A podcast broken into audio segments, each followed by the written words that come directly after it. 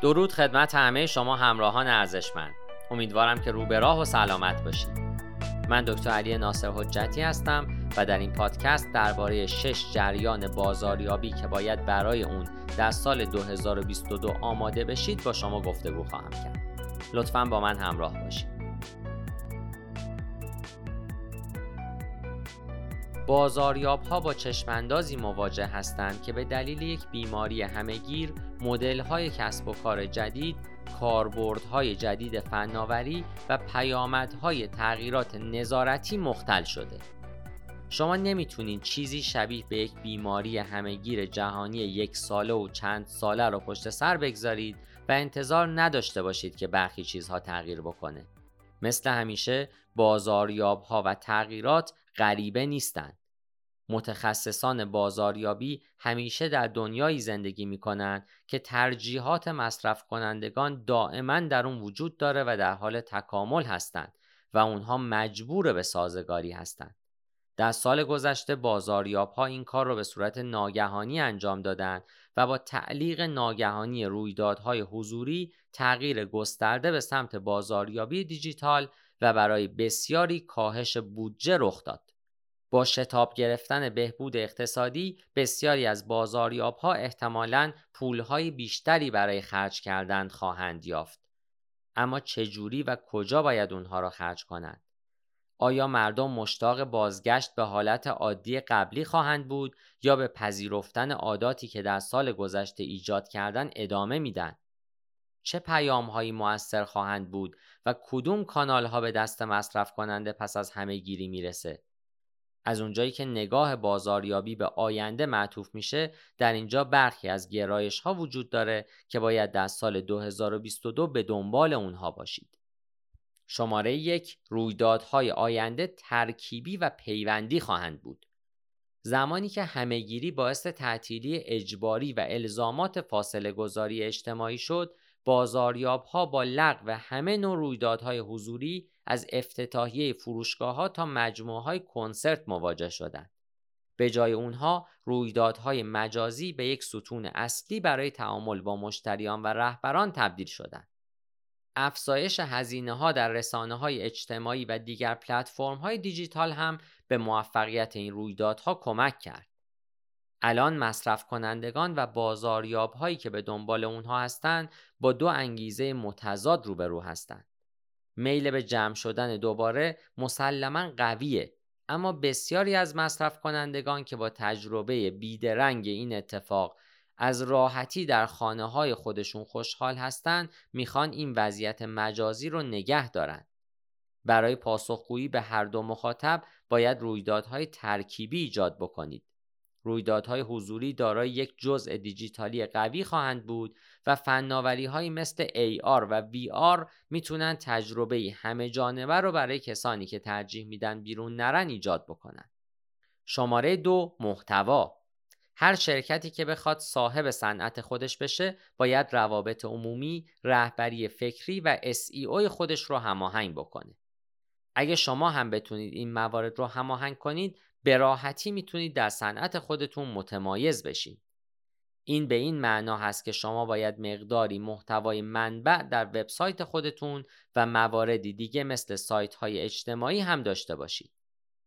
هنگامی که پایه محکمی در موضوعات مختلف به دست آوردین با افسودن عنصر روابط عمومی جایی که دیگران در حال نقد قول یا ذکر محتوای شما هستند برای کسب اعتبار بیشتر تلاش خواهید کرد.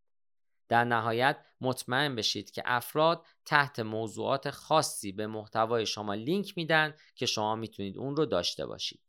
شماره 3 بدونید که شرکت های بازاریابی مالکیت بیشتری خواهند داشت. می‌بینیم که شرکت های فروش و بازاریابی بیشتری مالکیت محصولات یا خدماتی رو که به فروش اونها کمک می‌کنن می‌گیرند.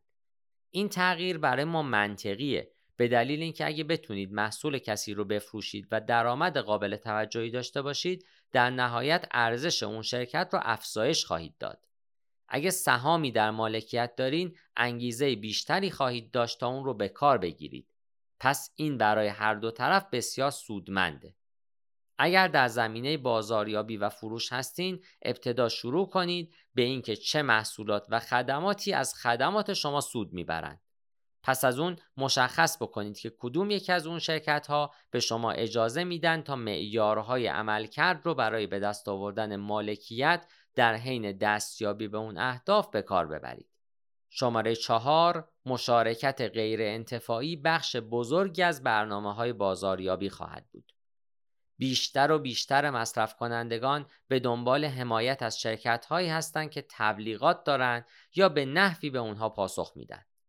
این روند فقط در حال افزایشه و یک برنامه بازاریابی جامع باید با مشارکت سازمانهای غیر انتفاعی در این توسعه شرکت بکنه.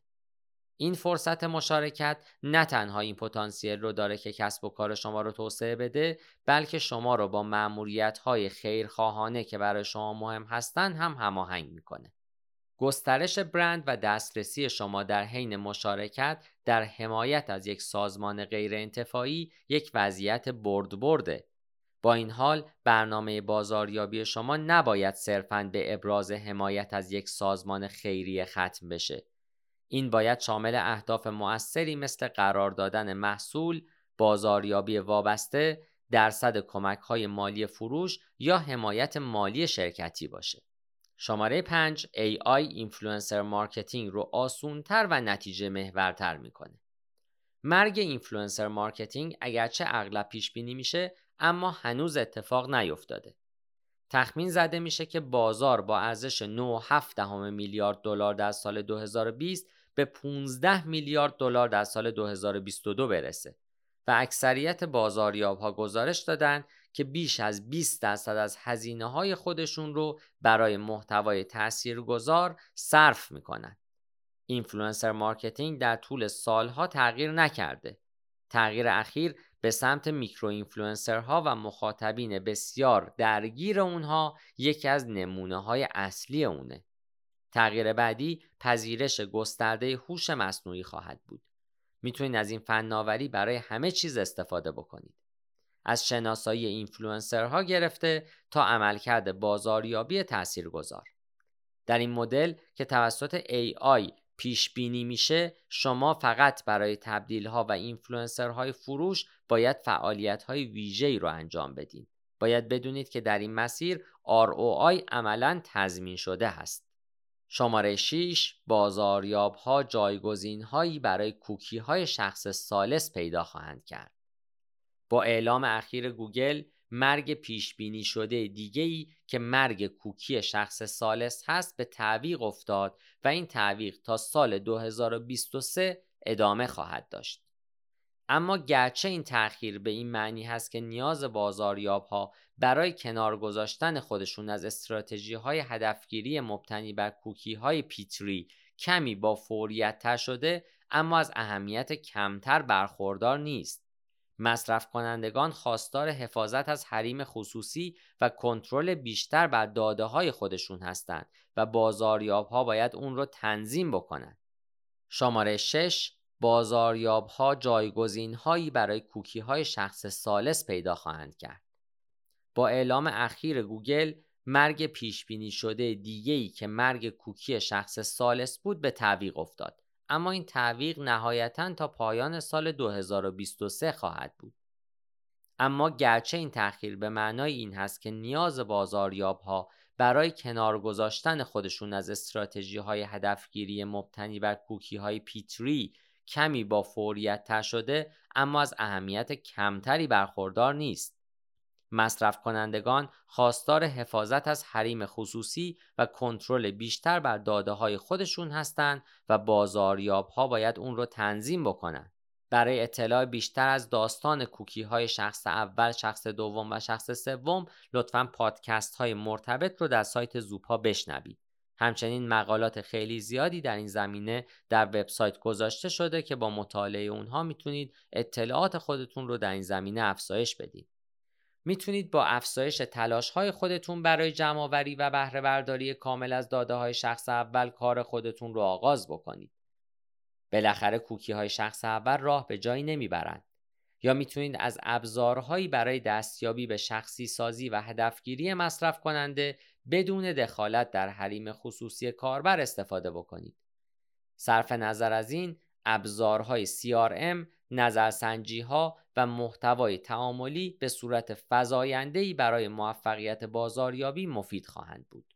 از اونجایی که برندها در این دوران هنوز نامشخص برای جلب توجه مصرف کننده رقابت می‌کنن بازاریاب ها خودشون رو در نقشی آشنا خواهند یافت عامل تغییر با در نظر گرفتن این شش جریان می‌تونین جلوتر از منحنی باشین من در این پادکست تلاش کردم تا درباره شش جریان بازاریابی در سال 2022 با شما گفتگو بکنم لطفا پادکست های مرتبط با این موضوعات رو در سایت زوپا بشنوید و از ارتباط مؤثر بین این پادکست ها بهترین نتیجه رو برای کسب و کار خودتون رقم بزنید. پاینده باشید و برقرار.